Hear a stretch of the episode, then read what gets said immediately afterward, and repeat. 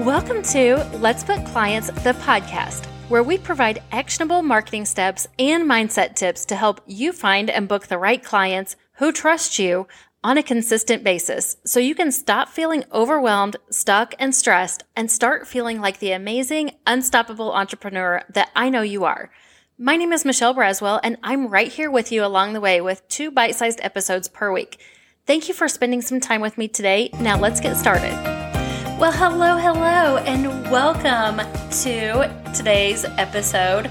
Today, we are talking about making connections as an entrepreneur, whether you're an introvert, extrovert, or a combo. So, last podcast episode, we talked about the difference between networking and collaborating, or networking and collaborations. And it was so popular that I wanted to kind of follow it up with this introvert extrovert discussion because a lot of people were asking about making connections even though you don't really love going to networking events or you feel kind of introverted about it or you're even just afraid to reach out or intimidated of reaching out or you've got that imposter syndrome kind of bubbling up and thinking, you know, who are they going to think I am to reach out to them or, you know, just kind of keeping you from wanting to reach out and make connections. So let's go over what that looks like as an entrepreneur and the importance of it. Making connections really is crucial to the success of your business. The people that you see out there being successful and doing all the things are the ones who have the connections. So, whether you're an introvert or extrovert, there are some really effective strategies for building these relationships that can help you grow your business and reach new heights in your business. These are the things that help you build and scale. One important aspect of making connections is to really understand your strengths and weaknesses. Introverts may prefer one on one interactions, while extroverts may thrive in a fast paced networking environment. As I go through each of them, consider each of them as being possible for either in person or online, or even a combination of both. They don't necessarily have to be mutually exclusive, or they don't necessarily have to be something that's in person or something that's only online. It can fit into however you want it to as an introvert or an extrovert. It's kind of just whatever you make it. So, by identifying your strengths, you really can tailor your approach to making connections in a way that works best for you. Another key to making connections is authenticity. People appreciate honesty and sincerity, especially in these times of everything being online.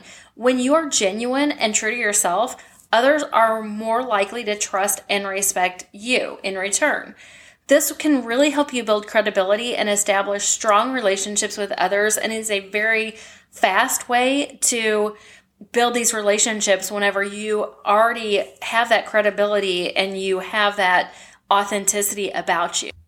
Networking is also a critical component of making connections. Now, I know whenever I say networking, if you are a more introverted person, this can sometimes make you sweat a little bit or make you feel a little bit stressed or make you feel like you can't make those connections because you don't love networking. But networking doesn't have to be big and boisterous. It can be online. It can be something simple. It can be as much as just being in a group and interacting in a group.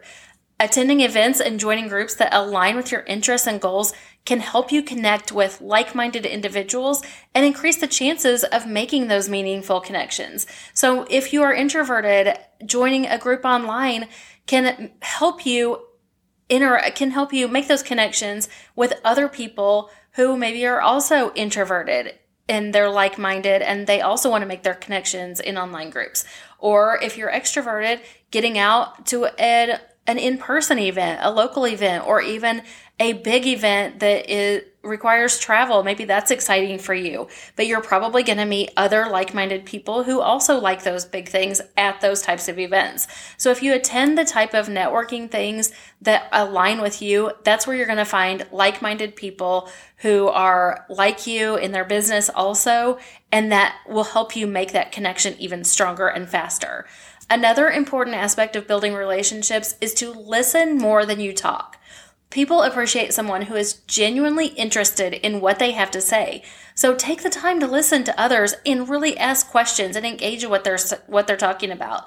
This can help you build stronger relationships and establish trust with other business owners, other professionals, and even help you make more friends. Finally, collaborations can be a powerful tool for making connections and growing your business. Again, in the last episode, if you want to go back and listen to that if you haven't already, we talked about collaborations a lot in that episode, and we are talking about collaborations a lot this year. So it's a very, very important way to build and scale your business without doing some of the things that feel a little bit more lonely or the things that feel like they are wasting our time, like when we post onto social media, just out into the abyss. If we have a collaboration that we are working with another business owner, on even on social media, if you're doing some kind of collaboration with them on social media, that's really good social media content, and you get in front of each other's audiences, which is so magical. And really, by working with other entrepreneurs and businesses, you are tapping into new networks and resources and taking advantage of each other's strengths and expertise. So, that is just a very beautiful thing to do. Making connections as an entrepreneur can be challenging, but if you have the right strategies and the right approach, you can build relationships that will help you grow and succeed.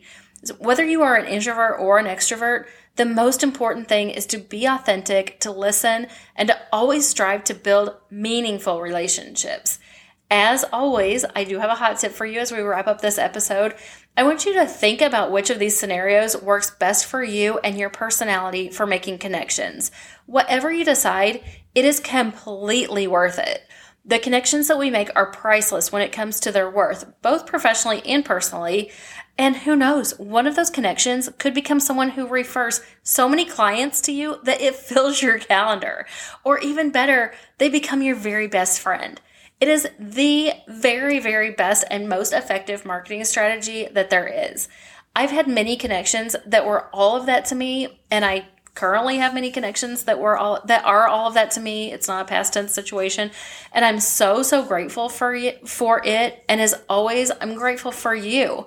Maybe you're listening and you're already feeling like that. Maybe we've connected on some level. Maybe you're somebody that I've made a connection with, or maybe someone in our audience is someone that you could make a connection with, or that you will in the very near future when you implement this strategy. Either way, thank you for being here with me where we learn, grow, and yes, connect together.